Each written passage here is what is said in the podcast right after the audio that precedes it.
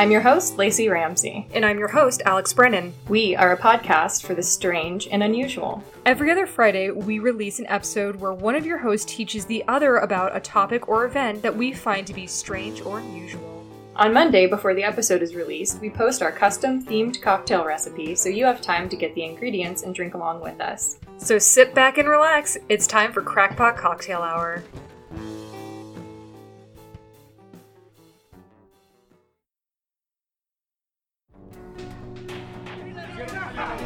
Ven acá, señor. Voy a decirte.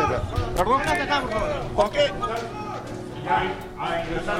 Por favor. No se camina sobre las líneas de La es sagrada. La es sagrada. Making big headlines today because apparently they care about Mother Earth. History, not so much. Peru vowing to prosecute Greenpeace activists after they allegedly damaged one of the world's most world famous Nazca lines during an environmental publicity stunt. Let's show you this. It's the figure of the hummingbird, which is absolutely sacred to Peru. It's etched into the ground and now it's been damaged by a Greenpeace logo and dozens of footprints, which could last thousands of years. They said, um, you know, that they were deeply, deeply sorry, quote, rather than uh, relay an urgent message of hope and possibility to the leaders gathering at the Lima UN climate talks, we came across as careless and crass. It, it, this is very regrettable, and I'm glad that Greenpeace has apologized. I, I mean, when that becomes about defacing, in this case, very significant and sacred historical landmarks, that is a line that cannot be crossed. Us, us, us, Sun News, Canada.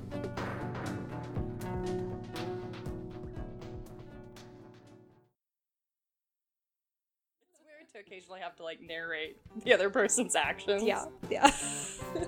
um, all right, well, I'm gonna jump in. Yeah, uh, so, disclaimer Lacey changed her subject and then didn't tell me what it is. So Yes. we're all in for the exact same ride together. Yeah, I was doing another subject that proved to be a bit more emotionally fraught that I decided to shelve for a time in my life when I had more emotional resources. Fair enough. and moved on to something that I thought was much more light, frothy, much like this drink we have in front of us. so, what are we drinking today? we are drinking the Nazca Monkey. so the Nazca Monkey is based on a pisco sour. You'll find out why in a little bit, but the pisco sour is the national cocktail of Peru. Okay. Uh, pisco is its uh, national liquor. It's a type of brandy, and I've got kind of a little bit of information on it that I want to get into because I had to learn in order to make this. Cool. Uh, but the Nazca Monkey, I will uh, t- give you the recipe for that and for the mocktail, and then kind of give you some background as you're sipping on it. The uh, Nazca Monkey, as I said, is based on a pisco sour. It's 1.5 parts uh, Peruvian pisco, one ounce banana liqueur, three quarters ounce lime juice, one egg white, and rosemary bitters. You mix them all together in a shaker, then you add ice and shake it vigorously, and then garnish with rosemary and a banana slice. Uh, the Nazca Monkey Mocktail is a few drops of non alcoholic tequila flavoring mix. You can get it on Amazon. Three ounces banana nectar, one ounce lime juice, one egg white, and rosemary bitters to taste. Again, you mix it all in the shaker, add ice, shake vigorously, garnish with rosemary and banana slice. Cool. It actually does look really cool. Thanks. So, want to take a sip? Yeah, Let's- cheers. Cheers. I don't know if they'll point super well. I'm just putting a fake. Oh, I don't know what I was expecting. That was not it, but I like it. I wanted to have it kind of be a balanced flavor. I think of I tried pisco for the first time for this drink, and so I made myself a pisco sour like first before anything, just to kind of see what that's like. Uh, pisco is very like a cross between white tequila and grappa, so it's clean and herbal, and it also has like a little bit of like um, earthy, leafy taste to it. It's definitely very light. Yeah, thanks. And I thought um, banana liqueur, partly because one of the designs we're going to be talking about at one point is a monkey, and monkeys, bananas made sense together to me. Uh, I, can't also- imagine why. Yeah, I don't know. I, I think I'm the first person to ever make that connection. I think you're a genius. I think you're a trailblazer. Uh, I also read that in Peru they do a lot of uh, herbaceous flavors in their drinks. They like to muddle herbs and infuse a lot of things with herbs. So I thought adding rosemary to this would be kind of a nice nod to that. Yeah. Cool. Uh, so the Nazca Monkey, there are a couple of alternate titles for this because I, you know, always brainstorm. Uh, an alternate title is Desert Lion Land, like Okay. Desert Island. And uh, whose line is, is it anyway? Yes. So I'll give you a little bit of background on this. Um, a little bit about Pisco. Uh, Pisco means small bird in the Incan language. I'm going to spell the name of the language Q U E C H U A. Of course, naturally. Naturally. I don't know how to pronounce that. I'm probably going to butcher some names in this episode. That's okay. We Uh, never said we're professionals. Pisco is a type of brandy. You might recall from our old fashioned wives' tale cocktail that we used apple brandy instead of rye whiskey for our old fashioned variation. Mm-hmm. So, this is another kind of brandy. Brandy is made from fermented fruit juice, often fermented grape juice, so it's made from fermented wine a lot of the time, uh, but not always, and then it's aged and distilled. The name for brandy comes from the Dutch brandy wine, meaning burned wine. Oh, okay, that makes sense. Yeah. Uh, brandy is categorized by the time it has aged in addition to what it's made from. Something interesting about Pisco is that it cannot be aged in wood. So, how do they age it? Uh, by law, Pisco can only be distilled once using a copper still, and they usually store them in these elongated containers that I've got a picture of. They, they refer to as Piscos because that's their main purpose. So they're like these kind of clay pots that they store them in. Okay. And we can post these on our website. I know these are clay pots, but they kind of look like gas tanks. Don't they? Yeah. Yeah, that's so kind of interesting. Um, then they, they use a copper still. There is a lot of regulations around it. Uh, so it has to be distilled only once. And because of that, they use sweeter grapes to keep a lot of the sweetness in to better concentrate the sugar content. Also, Pisco must be distilled to proof between 38 and 48% ABV. Other liquors are uh, have water added to them to make them the proper proof. Mm. Pisco cannot have water added to it. It has to be made exactly the way it's supposed to be made and not altered afterwards. There are no exceptions. Yeah, there's not a lot of room for error, which I thought was pretty interesting. Like, I think it's always kind of cool whenever um, a culture or like a country decides to like lay claim to the manufacturing process of something that comes from them. Well, it sounds like they take great pride in making sure like this is exactly so in a certain way. Definitely. Uh, it has to be made from distilled wine and not grapes left over from wine production. Uh, some other brandies will do like leftover fruit in order to kind of recycle and use, but this has to be made from like actual like wine. And it has to be made in one of the five coastal regions of Peru, which are perfect for growing the sweet grapes that it needs. There's some controversy because Chile also produces pisco, but a lot of Peruvians are like, that's not real pisco. Yeah. it's not real pisco. It's fake pisco. Uh, and I think part like of more like peace no. exactly. So uh, part of it is like making sure that they've got the right kind of grapes and that the region is proper for growing them. After distillation, pisco has to rest for at least three months, and uh, it's rested in those clay pitchers called piscos, and sometimes it's rested in glass or stainless steel. But again, never wood. Okay. It's further classified by which type of grapes are used and by the timing of when the wine is distilled, either before or after the yeast has consumed all the sugars. So that kind of denotes how dry it is. If the yeast has consumed all the sugar, then it's going to be a lot drier of a pisco. Okay, that makes sense. And I guess it makes sense that they would use a medium like uh, clay or uh, glass to have it sit in because I know like a lot of uh, liquors, a lot of bourbons, whenever they're like in different types of wooden barrels, like that flavor will translate over. And it sounds like they want to preserve the purity of the flavor of the liquor itself. I think you're exactly right. And so, yeah, that's kind of a little bit of an overview of Pisco just because I thought it was kind of fascinating. And I wanted to give you the information that I took some inspiration from a cocktail called the Banana Spider that Kirk Estopinal came up with. It's featured on punchdrink.com. I modified it a bit, added some rosemary, etc. But he gave me the idea to uh, put a banana twist on a Pisco Sour. So, Nice. yeah. And fuck banana spiders, they're huge and they're deadly. right? I was like, I don't want to conjure any spiders in this. so today we are talking about. Do you have any guesses? No, not a single one. All right, we are discussing the Nazca lines. What's Nazca line? Oh, I'm so excited! You don't know what this is. This is gonna be fun. All right, so I've got what are the Nazca lines? I anticipated your question. Please consult the FAQ. Uh, so the Nazca lines are giant images of plants, animals, I know what these are. yeah, Continue. Yes. and parallel lines and shapes across 170 miles of terrain that are very difficult to make out from the ground. But from the sky, you can make out various shapes. Um, actually, I believe they showed them in the Indiana Jones, uh, the Kingdom of the Crystal Skull, but they actually changed the geography of it in that film and make them look like they're right next to each other when they're actually hundreds of miles apart. Wow, we were just talking about Shia LaBeouf before we started recording. Everything comes back to him. it's, a, it's a Shia day. Don't shy away from your Shia day. After this, we're going to watch all of Even Stevens. and then some holes. Uh, yeah, you're you're exactly right. Uh, so they're hard to make out from the ground. They are about 2,000 years old. They've been called the eighth wonder of the world. There are over 800 straight lines, 300 geometric figures, and 70 plant and animal designs. They're called the Nazca lines because it's estimated that they were created by the Nazca civilization, who thrived in Peru from 200 BC to about 600 AD. These lines are best observed from the sky, although some of the lines are readily observable from nearby he- hills. I, I, so we had some Texas heels creeping in there at the end. I'm going to try to keep that out. Heels have eyes. the heels have ass. you ever seen those lines out there about them heels? that reminds me of that um, MR ducks. Do you know that? No. See them eyes. It's a thing my dad used to do. It's like all spelled out with like letters, and you have to read the letters, and it makes like a sentence. It's nonsense. uh, the Nazca Lines are also a UNESCO World Heritage Site. I learned what UNESCO stands for because I've read the acronym a whole bunch, but did never know what that meant. So it is the United Nations National Educational, uh, the United Nations Educational, Scientific, and Cultural Organization. UNESCO is dedicated to identifying and preserving sites of universal cultural, natural, or scientific significance. There are a lot of specific criteria that UNESCO uses to decide whether a site has the value it actually needs to be deemed a World Heritage Site. So this has gone through pretty rigorous scrutiny to get to the point where it's considered a World Heritage Site. That makes sense. So I imagine like uh, the cave paintings outside of Paris would be amongst them, the earliest known like human drawings, I would assume so. things like probably the Great Pyramids, things Yeah. like that. Um, things that they want to make sure are preserved so that we can continue to study and learn about them. Yeah.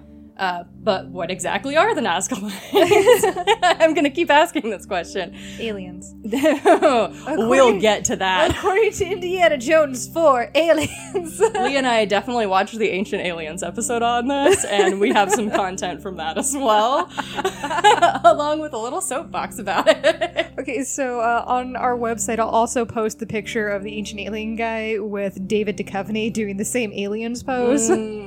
Because that picture that. just makes me giggle every time I see it. and David Duchovny. I mean, why not? Um, the Nazca lines are sort of carved into the earth. They're about a foot wide, and they're between 6 and 12 inches deep, but some go on for up to 30 miles. Many of the images were made with a technique where artists remove the darker surface stones and expose the lighter stone beneath, and then they stack up the dark stones on the sides of where they've been cleared to help shape the overall edges of the image. Okay, so it's like outlining that afterward. Exactly. And sometimes, in some of them, they reverse that process. And so they'll pile them up in the middle and have the lines on the outside. But it's a similar kind of way of doing things. Mm-hmm. In the designs, there are depictions of animals and plants, as well as parallel lines, swirls, geometric patterns, and shapes that seem to have no pattern at all. According to History.com, animals depicted in the Nazca lines include, quote, a spider, a hummingbird, cactus plant, monkey, whale, llama, duck, flower, tree, lizard, and dog. Cool. Yeah. uh, there is one humanoid figure figure named the astronaut, but we're going to talk a little bit more in depth about that one. Aliens. uh, so I wanted to show you a picture of some of the images so you could uh, get an idea of what they look like. Thank you for shifting to accommodate my shitty back. It's all right. Uh, so that's like the hummingbird, the condor, which is pretty cool. But you can see there's also across these images, there's a lot of other like intersecting lines as well. Yeah, I wonder if those were just agriculture lines from later on or if they have any relevance to the des- original design itself. Yeah, I'm curious about how they relate to each other as well. The spider. Obviously. Totes obs. The, monkey. monkey. The monkey is featured in our uh, cocktail design as well. That's the astronaut, astronaut. which, sure, maybe. I don't, it looks like someone was trying to draw our current depiction of the Mothman. That's awesome. I love the idea that it's the Mothman. It's the Mothman. Uh, so those are all the Thousands pictures of for now, anyway. It's also important to note that as yet unknown Nazca lines are periodically discovered as well. So we occasionally find more of these. In 2011, a Japanese team discovered one of the smallest of the designs, which looked like it's depicting decapitation. Well, that's fun. One known part of the Nazca culture was collecting trophy heads. Well, that's also terrifying. So this interpretation of the image might actually fit the culture. have you, uh, sidebar, have you Yeah. heard of the death whistle? no, wait, no. So, uh, I want to say it was. Heard of uh, the death rattle. Well, everyone, uh, death rattle's terrible. Okay. So the death whistle, uh, they found all these skulls in these uh, ancient temples. I want to say they were Aztec, but they found all these uh, little skulls that were all around them, and no one really understood what the significance was. And they were just like these hand carved skulls. And then one day, someone decided to try to blow into one, and it imitated the sound of a human screaming. Whoa. Yeah, you can look it up on YouTube. Actually, if you want to look it up on YouTube. I actually unplugged my router, so we don't have internet access right now because we've got so many other things plugged in. I'll, I'll show it to you later. I, I had a video I wanted to watch and was like, nope. it is um disturbing. Yikes. Yeah. Okay, yeah, I'm curious about Yeah. that. I'll put it on the website. Um, yeah, so they definitely collected trophy heads. And then in 2016, the same Japanese team found a larger figure that seems to be a spotted, many legged mythical creature sticking its tongue out. And you can find images of this. I had trouble finding um, good images of it, though. The research team wrote that they found a path to the center of the ancient Nazca city, Cahuachi, C A H A U C H I, between the two glyphs that they discovered. So they discovered each of them and then they found a path in between them, and they concluded that they might be related to a pilgrimage that the Nazca people made to this religious city. Oh, that's kind of cool. Yeah, so they're like maybe this is like part of a like religious ritual or like to help lead the way. It's also fascinating that this day and age we're still discovering things on our planet's surface, especially with like Google Earth taking photographs of the surface all the flippin' time. Well, one technology that's like really come up in the last become much more available to consumers in the last decade is drone technology. Mm-hmm. And so now we've got th- the capability of people getting drone images that don't have to necessarily be like from the government or you know someone Yeah. who's licensed to do so. In 2018, Peruvian archaeologists found 50 more Nazca designs using drones. Oh wow. This is how we're gonna find El Dorado too. Right. And part of it is because some of them are d- more difficult to make out. I think actually having like machine learning and pattern recognition is useful in detecting things that we might not actually be able to figure out mean something with our, our own eyes. Um, quick question. How old do they think these are again? About 2,000 years, Okay, so I'm give or take. wondering like how much uh, has miraculously been maintained because of size and how much has been erased or distorted because of erosion. Right. Well, one thing is that the region in which these are is a really arid region that doesn't experience a lot of precipitation, doesn't have a lot of wind. So that's part of uh, why most of these are so well preserved, is because there's just not a lot to disturb them other than people. Okay, that makes sense. The newly discovered designs are uh, a little bit different. The ones that were found in 2018, the lines are thinner and they are carved into hillsides so that they could be visible from the land nearby. So instead of like looking down on it, you're looking up at it. uh, Interesting. I is- wonder yeah. when that transition happened. Uh, it's suspected that these lines might actually be from cultures prior to the Nazca, uh, like the Paracas people who lived in the same area but a little bit beforehand. Okay. According to History.com, the Nazca lines are a quote, collection of giant geoglyphs. So, what the hell is a geoglyph? Glyphs put on the earth? wow, good understanding of language. According to the page, What is a Geoglyph? by George A. Canola on geographyrealm.com, geoglyphs are works of art created by moving objects in the landscape. So, yeah, basically. Uh, artists Create those Latin root words. it's helpful, right? Uh, artists create patterns and designs out of the natural spaces they alter by rearranging elements of these spaces, usually rocks or the dirt itself, and these designs contrast with the natural space around them. Another type of geoglyph are chalk giants, wherein the artists expose stone beneath the earth to form patterns. To qualify as a geoglyph, a work of art must exceed 4 meters in size, which is a little over 13 feet, and it will be difficult or impossible to observe properly from the ground, but very obviously visible from the air or from above. okay. And then I've got um, some pictures to show you uh, that are examples of other geoglyphs. So, apart from the Nazca lines, we've got other known geoglyphs in the world, which include the Blythe intaglios near Blythe, California, in the Colorado desert. Uh, so they're these like human figures that you can see have been kind of walled off so they don't get disturbed. The Great Serpent effigy mound, which again people didn't know about until we kind of looked at from above. Mm-hmm. Uh, those are in Minnesota, Iowa, Ohio, and Wisconsin. We have different effigy mounds.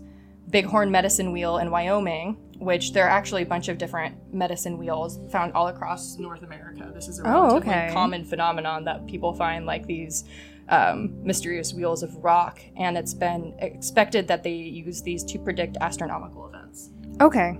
We've got the Pintados in Chile, which again are um, kind of similar to the lions. You can see there's like a relief where they've moved the stones to Yeah. expose. the There's a lot more detail in this one than some of the other ones. Yeah, I tried to find ones that are a little bit more stand out so you could see what they are. There's the Uffington White Horse. That one's really cool. That one's really neat. And like I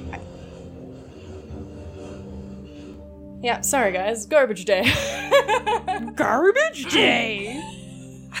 Is that Yoda?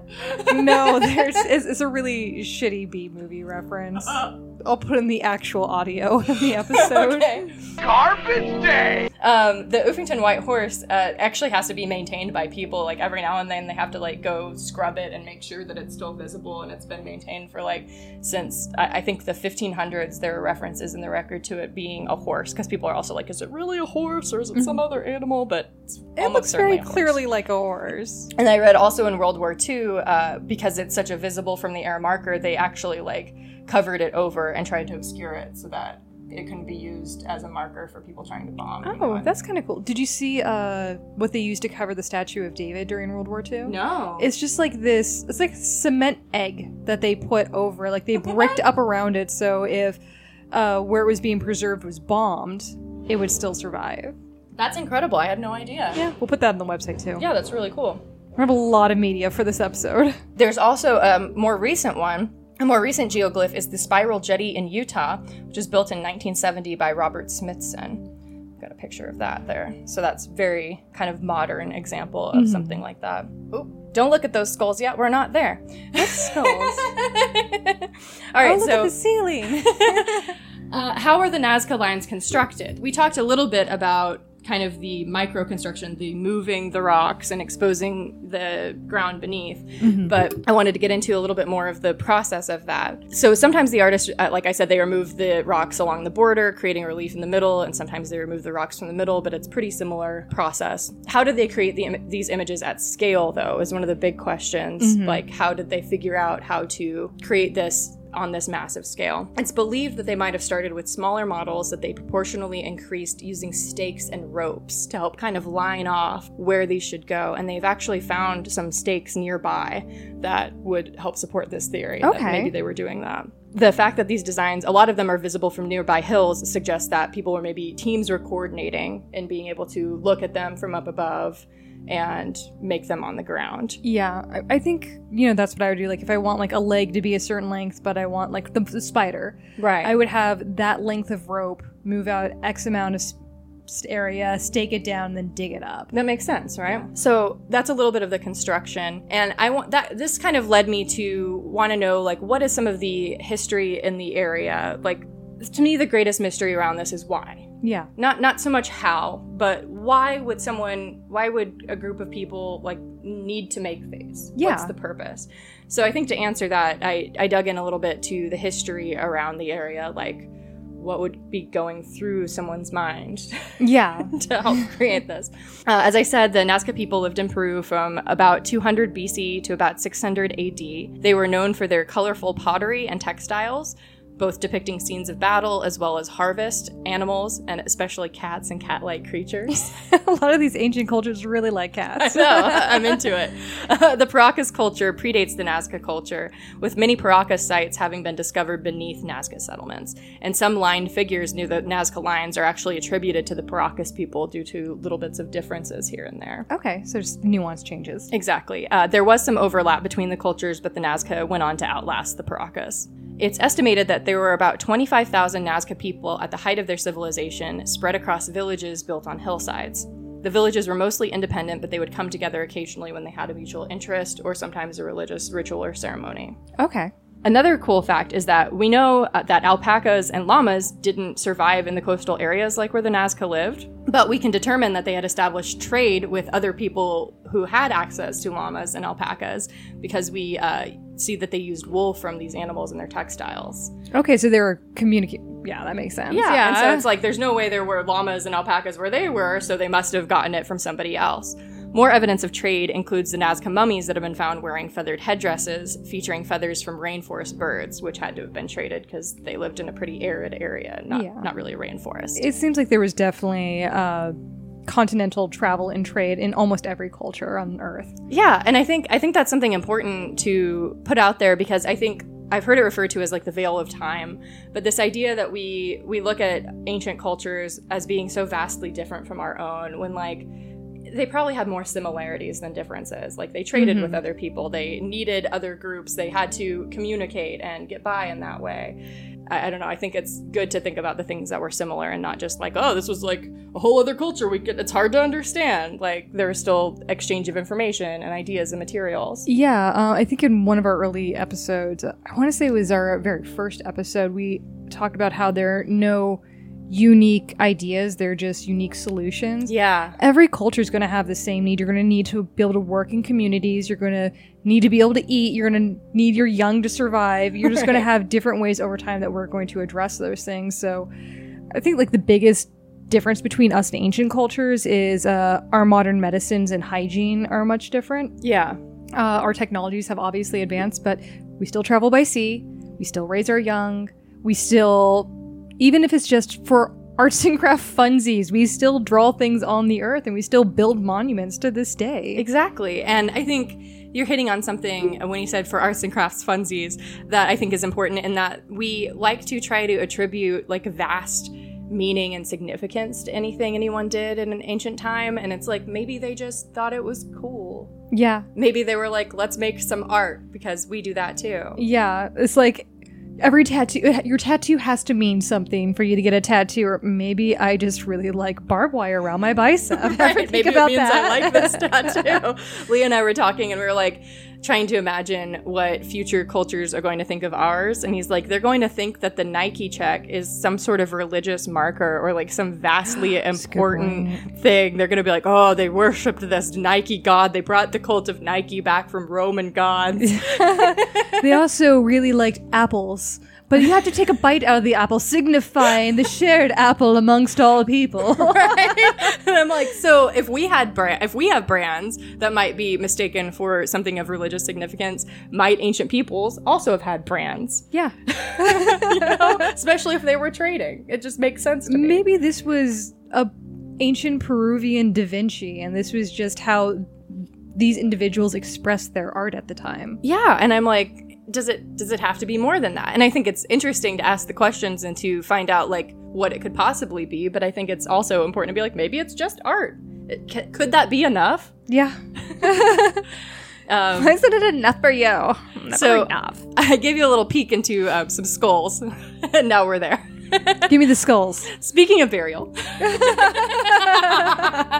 the Nazca people practice mummification and buried loved ones usually in the seated position, although sometimes curled up on their sides, with fine pottery and fabric, as well as with trophy skulls that had holes drilled into them so they could be strung onto a line.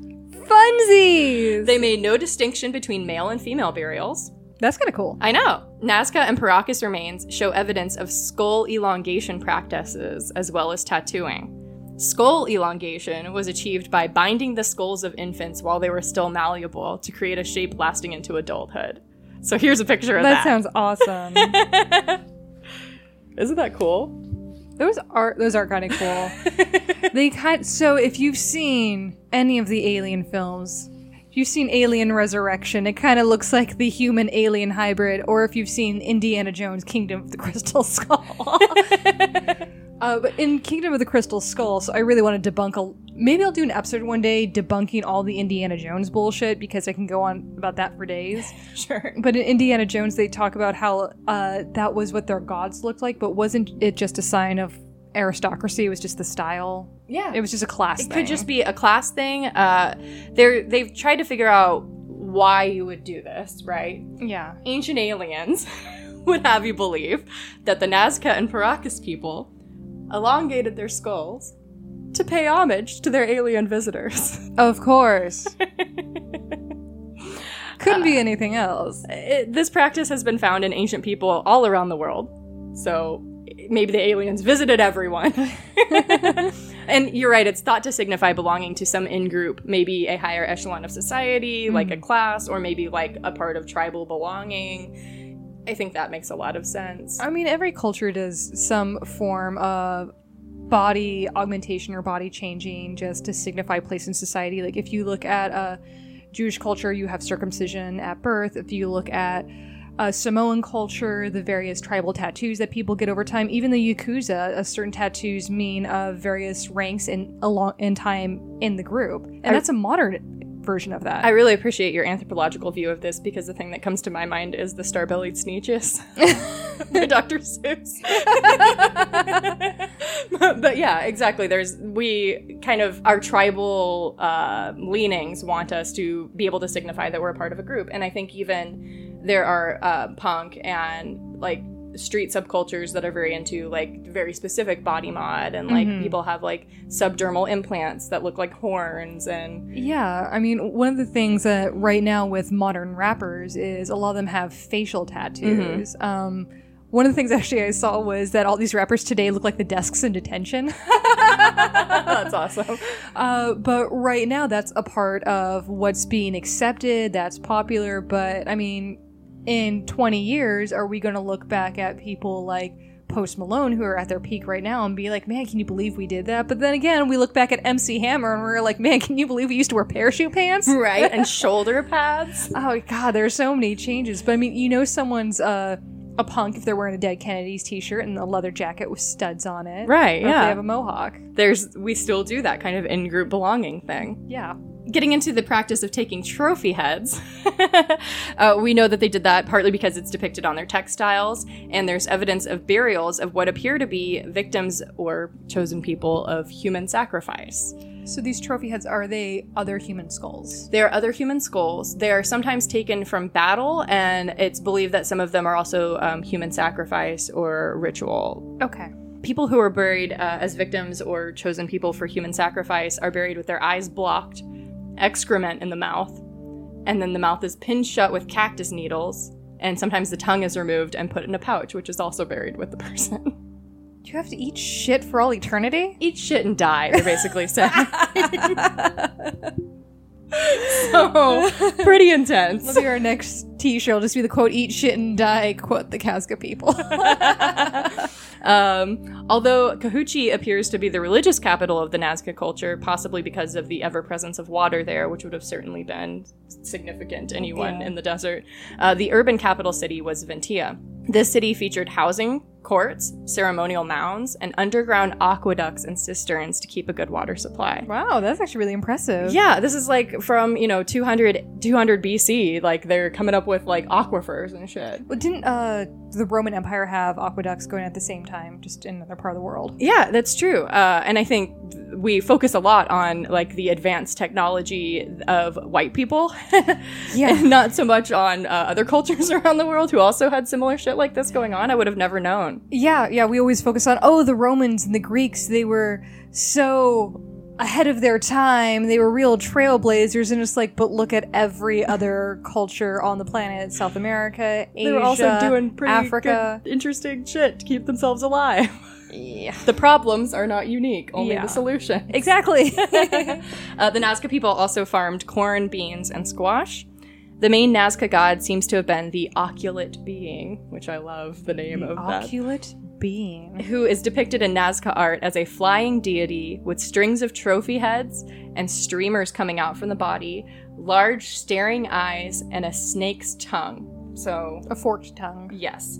Drums and panpipes were used in rituals where Nazca shamans wore gold masks and asked the gods and spirits for good farming and harvesting conditions.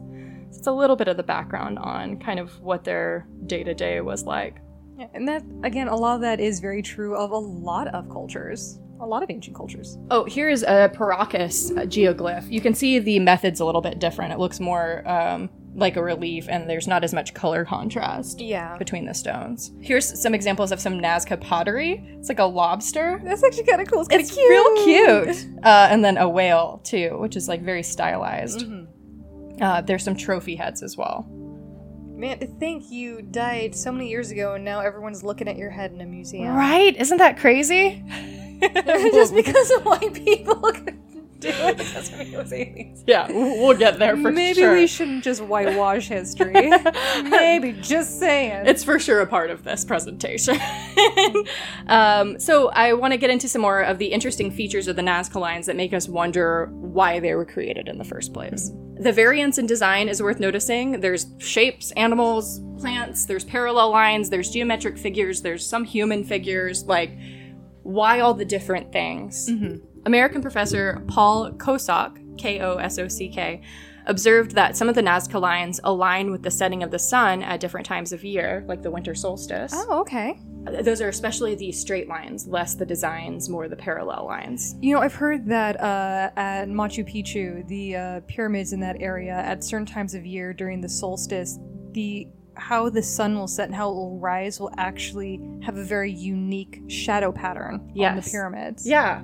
I, I've read there's a lot of interesting stuff with the like sun and the sky. and Yeah. pyra- pyramids are so interesting. Have a whole episode on pyramids. Not pyramid schemes, just pyramids. Speaking of interesting stuff about um, pyramids, Nazca lines, weird shit, Ancient Aliens wants us to think that the most interesting thing about the Nazca lines is that a society with no apparent technology for flight created these geoglyphs that are best observed from the air. They want us to think that since we don't see any evidence that the Nazca people could fly, either aliens helped in the construction of the lines, or the Nazca people constructed the lines in order to get the aliens' attention. That sounds racist.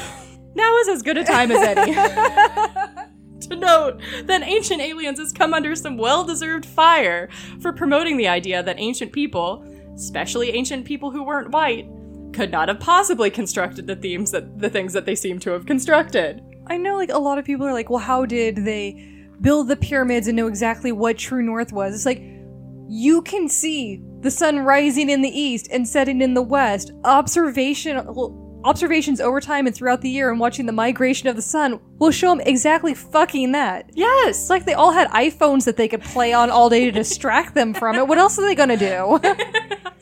Uh, so I kind of wanted to dig into this this very racist thing that Ancient Aliens does, and I found this amazing article called "Pseudo Archaeology and the Racism of Ancient Aliens." I find delicious. written by Um, Sarah E. Bond.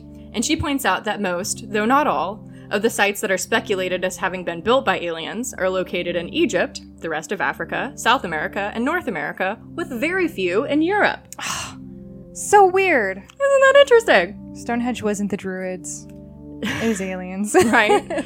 she quotes medieval historian Chris Rydell as saying, quote, That's what the ancient aliens theory does. It discredits the origins of civilizations and almost entirely of non white civilizations. People may suggest Stonehenge was built by aliens, but do they suggest the Roman Forum or Parthenon were? No. Yeah. Yeah. Ah, that just infuriates me. Like, uh, so, uh, I read a lot of, uh, anti-whitewashing things where it shows you the actual, like, history of it, like what they don't want you to know. Like trying to counter all of the uh, quote American history and world history we learned growing up. One of my favorite things is, uh, in the category of black Jesus is it describes Jesus in the Bible in his second coming as having skin like bronze and hair like wool. Does that sound like a white person to you? Sure doesn't. No, no. So I mean, the, it shows all these different points in history where it's like, no, white people had shit to do with this. Well, and also if Jesus came from the Middle East, He's not going to be a fucking white person. probably not. Down with white Jesus. White Jesus is a myth. white Jesus is a lie. White Jesus is a racist lie. we could go on for hours. We could. We will. yes. Or like uh, how uh, Egyptians in most of modern cinema are either depicted by white people or more lighter skinned African people or Middle Eastern people Yeah. when they were actually black. it's, I- it's fucked up.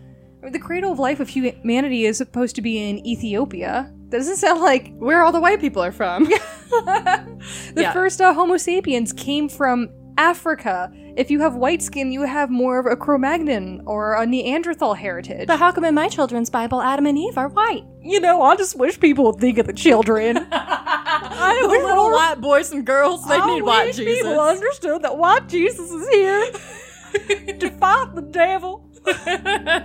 Which, by the way, the the traditional depiction of the devil is very anti-pagan and anti-Semitic, Yeah. especially since the devil has a larger nose. Yep, like most Yiddish people. Like Jesus probably did.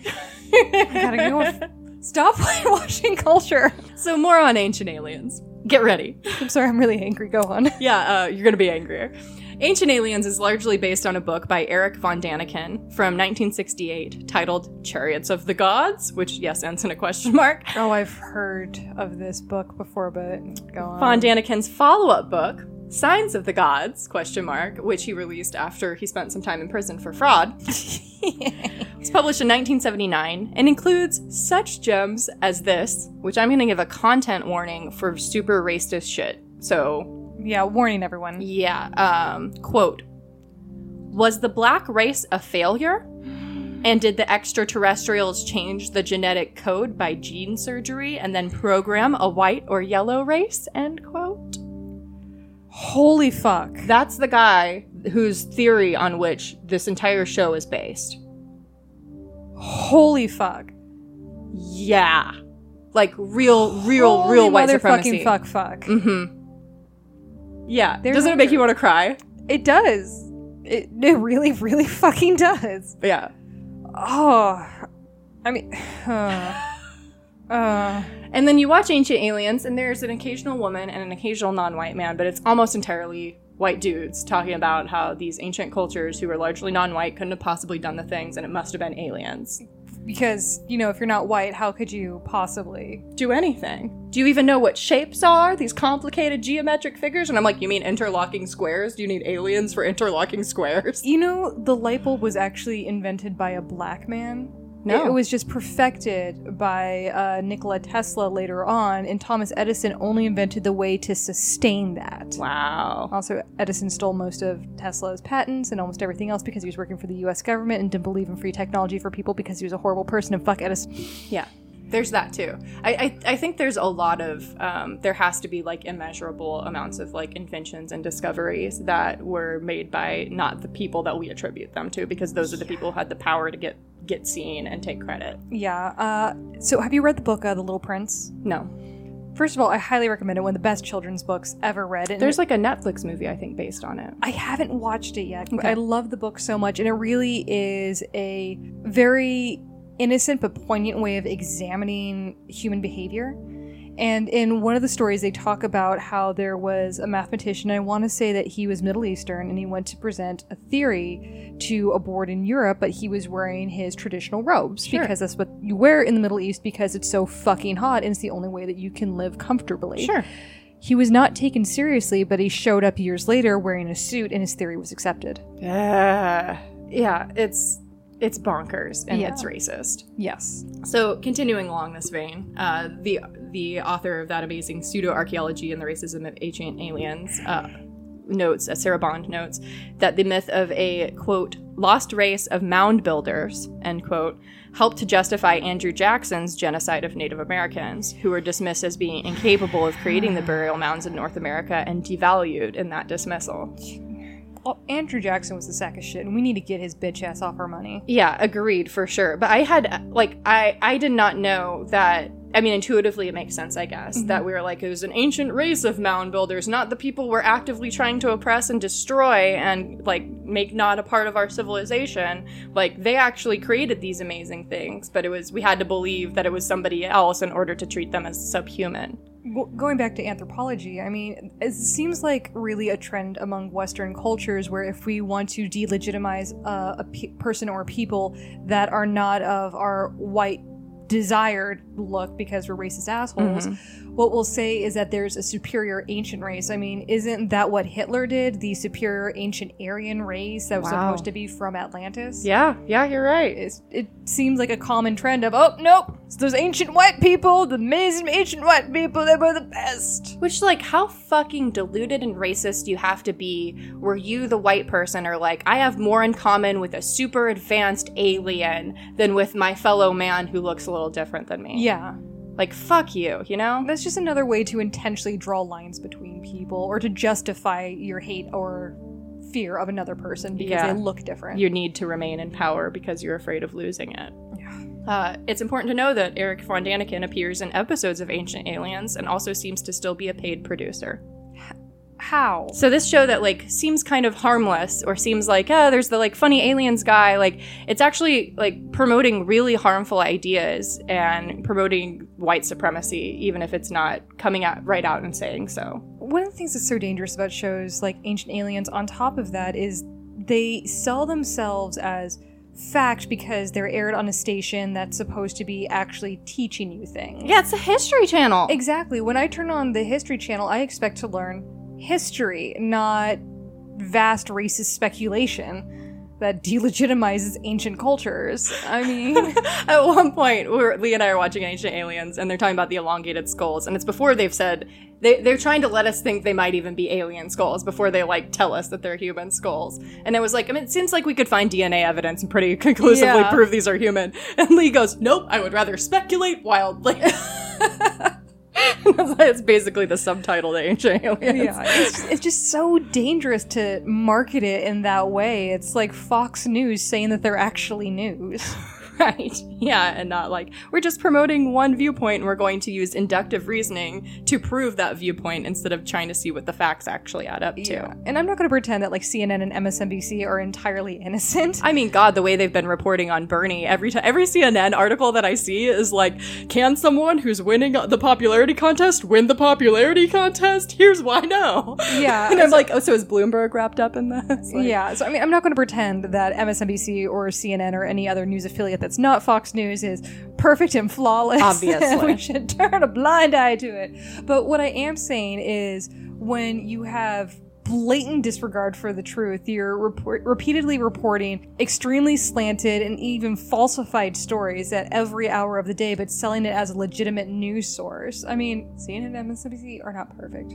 But at least they'll tell you what's happening if something's really happening. Yeah, it's a it's bonkers to have to like cross reference when you're watching the news, like see like what news is giving you what truth. I and that's actually one of the really sad things about what is happening uh, to modern journalism because there are wonderful, amazing journalists out there that are doing great things. Uh, like one of the most modern examples, Boston Globe, uh, Right, yeah. Spot, uh, spotlight putting the focus on the Catholic Church. Fucking amazing. There are great journalists out there. But when journalism becomes more about ratings and opinion, And who's funding you and what you're allowed to what facts you're allowed to say because the person funding you has a vested interest in keeping information quiet. Exactly. It gets so dangerous. People go to news reporters, to news stations, and to newspapers and magazines expecting you have vetted your sources. You are the citation. It is that citation needed. You have all the facts in a row. You've done your research. And they expect that you're presenting them in a way that accurately represents the facts, and that's just not always the case. yeah. Everyone, qu- to quote George Carlin, question everything. Teach your children to question everything. Uh, to quote uh, Green Day, uh, question everything or shut up and be a victim of authority. Yeah. Also, to quote Green Day, I don't want to be an American idiot. oh man, honestly, same. Uh, this got really political. Yeah, I I knew like I, I was wondering kind of what what my um, bent was on this one because I was like I just curious about the Nazca lines and just Yeah. like mostly you know like any topic that we talk about just wanting to dive in and learn everything about it and then watching the Ancient Aliens episode on it because that's where I first saw it. I watched that like a year ago or something. Was like oh I'm gonna put this in the back of my head for an episode and then rewatching it especially with Lee who is such a wonderfully critical viewer. Like he's really good at pointing out bullshit. And he was getting so angry. Like, he called it irrationally angry. I don't think it's irrationally angry. I think it's pretty rationally angry. But, like, at one point, he just, like, was kept throwing up his hands and was just, like, so upset by this. and I'm like, good, okay. Like, th- it's human to have a strong negative reaction to people misrepresenting what seems to be the truth or a possibility and trying to make it aliens. I mean, you can you can forgive things like Indiana Jones because it's fiction. Right, it's meant to be entertainment. Intended fiction, but uh, when you're selling it as truth, Yeah, it becomes a lot less defensible. yeah. I want to talk about the Nazca astronaut. The Nazca astronaut is also known as the Owl Man, the Giant, or if you're ancient aliens, El Astronato. El Astronato, he's Yeah. right over here on these here hills. oh yeah, you take a left at El Astronato right before you get to El Dorado. I just took my children to see El Astronato, and I don't know if it's good for them. I didn't see a crucifix anywhere. By the way, that's a southern anti-vaxxer mom. My, I like this character. She's my new character. Uh, so El Astronato is about 100 feet high. It's between two parallel lines that are car- it's all carved into a hill visible from the coast below. So it's one of those ones that you can kind of look up at. Mm-hmm. Czech scientist František Kolaknik and Varoslav Vitek, I'm sorry, have theorized that this figure is actually a fisherman holding a fishing net high in one hand, fish at the feet. But, you know, it could just be a depiction of an alien. I'm sorry, you just made way too much fucking sense there. We have to knock that back down to the crazy. right? Uh, so there's um, I've got a picture of like the figure and then also the figure with the outline that they added to kind of show it might be a fisherman. So there's the figure, and you can see there's a lot of kind of vague lines around it. Yeah, it looks very eroded. And this, I'm like, oh, that looks like it could very much be a fisherman. Like, look at that possible Those fish on the line. Yeah, and like maybe you're holding a net. Uh, like once I saw that, like I was, it just made sense. that made a lot more sense. Can't see it as anything else now. What if? What if someone came up with the theory? Call me crazy. So this is a quote El Astronauto. It's a guy that's on the mountainside, maybe being lifted into the sky because he's El Astronauto. sure. What if it was early Christian pilgrimage pilgrims that already knew what was going to happen when Jesus came, and what they're depicting is the Christ going into the heavens? Can it then be humans that did it? It's a prophecy. Yeah, if it's about Jesus, it can definitely be humans, But, only, white, people. Jesus. God, now you get it. um, also, watching Ancient Aliens with Lee, he was really hung up on um, how the quality of the owl man or the astronaut seems to be lower than the others. He kept calling it potato quality, um, but it is like less crisp than some of the other figures that we've seen. I don't know if that's because they tend to show us the most crisp ones. I don't know if maybe it's a Paracas figure, and so it's from like the culture that predates the Nazca and had more time to erode. Maybe it was just somebody else that wanted to do the same thing, but they just weren't good at it. Or maybe this group just like didn't follow instructions as well, and they had a potato looking figure. Maybe like, this was the Art 101 version. right. Like, there's just so many possible possibilities. Like, so you're just graduating from stick figures, but you still can't get the nose right. well, it's supposed to be a fish. Good enough. uh, so, finally, what are some theories about the meanings of the lines? Uh, the lines that align with the setting of the sun on specific days have been speculated to be used to track the movement of the planets and the stars. well, that just makes too much sense. Sure. Uh, this I love this lady, German archaeologist Maria Reiche, R E I C H E, maybe Reich, I don't know how to pronounce that, who later became known as the Lady of the Lines. Uh, and It's kind of a cool title. I know she fought to preserve them, and she lived near them, like waking up and stopping people Wait. from like trampling on them. Wait, she fought to preserve them. There was no one preserving these. No, there there wasn't at the time. I mean, well, I mean, I want to say this is early 1900s. It's clearly World Heritage. We didn't know. No one's going to get rid of the copper fairy circles in the UK. I'm just fucking saying. Yeah, yeah. Like, why did we not value this as much as we valued other heritage sites? And it's possible that because we just couldn't see them as much, we didn't have like access to widespread commercial flight for a long time. Yeah, but still, like for the ones that were observable, people were just like traipsing through the big drawings. Yeah, and so she lived nearby, and she'd be like, "Get the fuck out of here! You can't do this. This is sacred ground." I assume in German. so it sounds ten times angrier. yes. Uh, she stated her belief that the animal designs might actually correspond co- to constellations in the night sky, but that these designs are a sort of inverse constellation, mapping out the dark spaces between the stars. Oh, yeah, that's I- amazing. We and I were talking like what what all stars might have been visible at the time that aren't visible now. Mm. Might it, especially because there's not as nearly as much light pollution or air pollution. Might it have been that the st- the sky was mostly stars, and it would make more sense to try to map out the dark spaces? That's actually a really cool idea. I thought that was- love that. Yeah, really fascinating. Inverse constellation. Another theory is that the lines are pr- processional routes for ceremonial purposes, and that's supported by the path that goes to the center of the uh, ancient Nazca city, Cahuachi, which was their religious center. Uh, Professor Masato Sakai, S A K A I, an archaeologist specializing in the Andes region, has theorized that these lines serve to connect different Nazca communities to one another, and so that they would be able to follow these paths to get to another Nazca village. So road signs. Possibly, yeah. Mut- I want to go back briefly Yeah. to the uh, inverse constellation idea because I just it. think that's Isn't so that neat? fucking cool. So throughout the year, partially be, uh, based on uh, the Earth's rotation, uh, both around the sun and both on its axis, the stars shift throughout the year. It's just how it is. Uh, Ursa Major will not be in the same place. That's why the North Star Polaris is the North Star because it's the one that remains stagnant in the sky, or Yeah. mostly stagnant. So I wonder if they were either maps of the constellations on the ground or if they were inverse constellations, if they would line up with those parts at certain times of year that would ah. actually have some sort of significance to their culture. That would make sense, like a harvest time or Yeah. some other like significant time. Yeah. We're in spider time. It's warm outside. They've all come back. it's monkey time. Everyone go scoop up your crops like the monkey scooping up the banana. right, like there there's like an infinite possibility of like what Yeah. what these things represented to the people who made them. Yeah. I think that'd be a really cool idea if that's what It's so something exciting. like that. Yeah, I love that idea. And I'm like, why not, right? Much of the recent research suggests that the Nazca lines served a purpose related to water, but not necessarily irrigation or even like a guide to find water.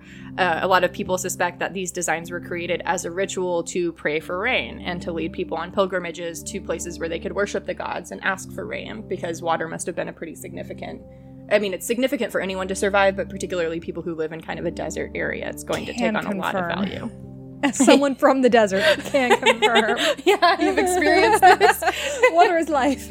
Um, in 2015, researchers at the 80th Annual Society for American Archaeology meeting argued that the purpose and function of the Nazca lines actually changed over time, stating that they were initially used as processional routes for people headed to the temples, but that they became part of a ceramic smashing religious ritual later, which is evidenced by a bunch of smashed pottery at the intersections of some of the lines. Oh, that's kind of cool. Right. Uh, this ritual might have served to build and strengthen connections between the villages, and it may have been the end of a feast with emptied containers being smashed and left behind. Oh, that's kind of cool. I know. I'm like, that's pretty badass. Like, let's all come together and have a celebration, and then like weave all this pottery or whatever. I mean, you see that in again with all cultures. Like the significance of a certain area is going to change over time based on the needs of that culture. I mean, Right. we the Great Wall of China is still there. Most of it.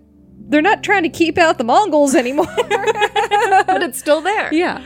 Um, and of course, it's possible that these lines and figures served a combination of purposes, or none at all, apart from fulfilling our human desire to create art.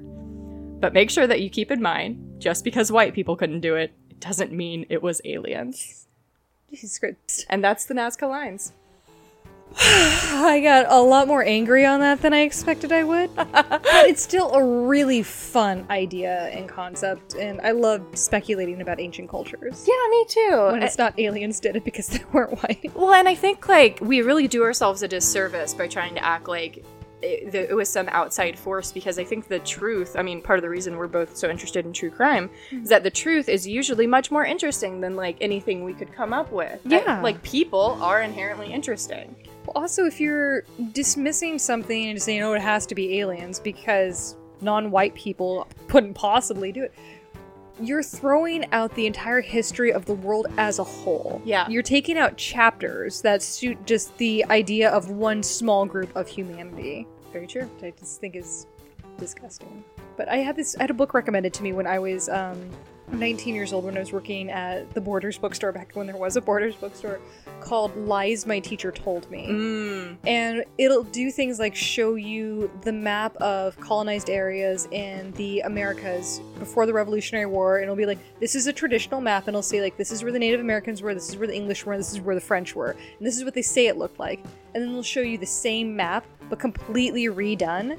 And they're like, no, it was actually much more nuanced. There were these groups that were in there. There were these areas in these uh, spillover in these territories, and it's so much more nuanced than the history books will have you believe. And more human because I think like part of the whole veil of time is that we erase like the humanity of people from the past and we try to act like they were monolithic in some way or like it was all this way and then all this way and it's like no like progress pro- quote unquote progress or colonization or genocide is always made in small steps Yeah.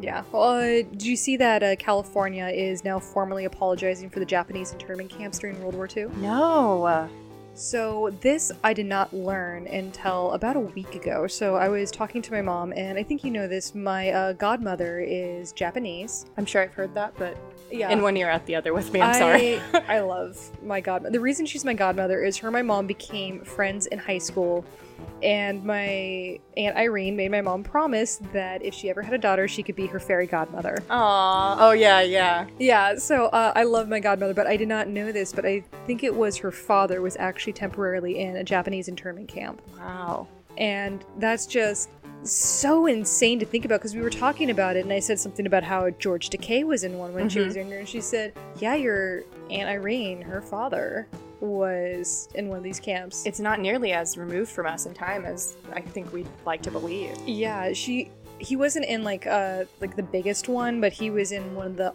other more well-known ones. Which is again, yeah. Uh, I read a thing that said that Martin Luther King Jr., Barbara Walters, and Anne Frank were all like born like within the same year, within a few years. of they'd all other. be the same age. Yeah. Like they'd still like we would still have MLK Jr. and Anne Frank. yeah, but because of when they died, we think of them being a part of different eras of history. Yeah. Which is just insane to think about.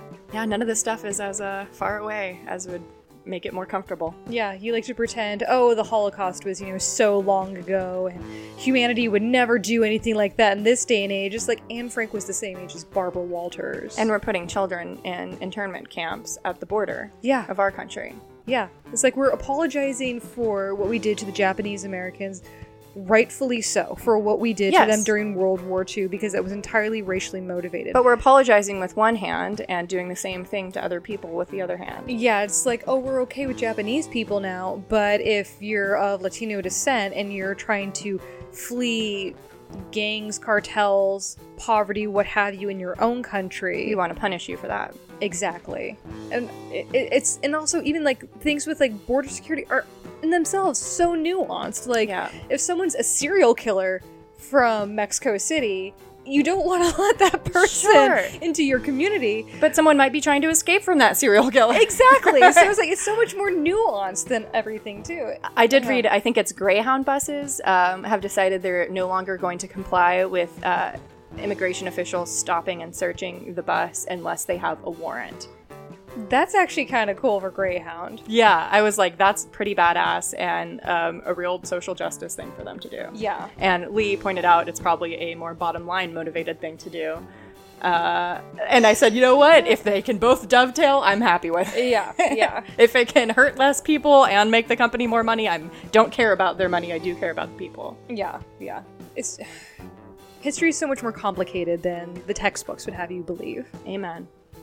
So this was actually a really cool one. I had no idea what I was coming into today because you told me that a dissociative personality disorder was no longer on the docket. and I was just like, we're winging it. Not my week. Show up and drink. yeah. Um, uh, well, yeah, that's it. Well, thank you for that one. Yeah, you're welcome. Cheers, crackpots. Cheers, crackpots.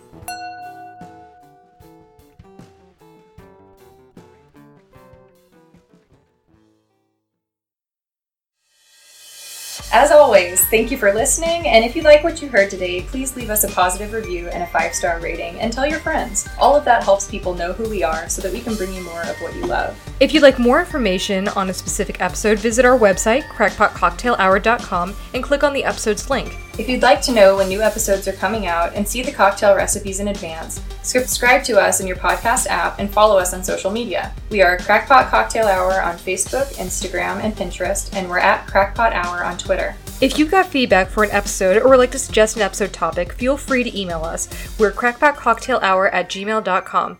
Until next time, crackpots, crack, it like it's hot!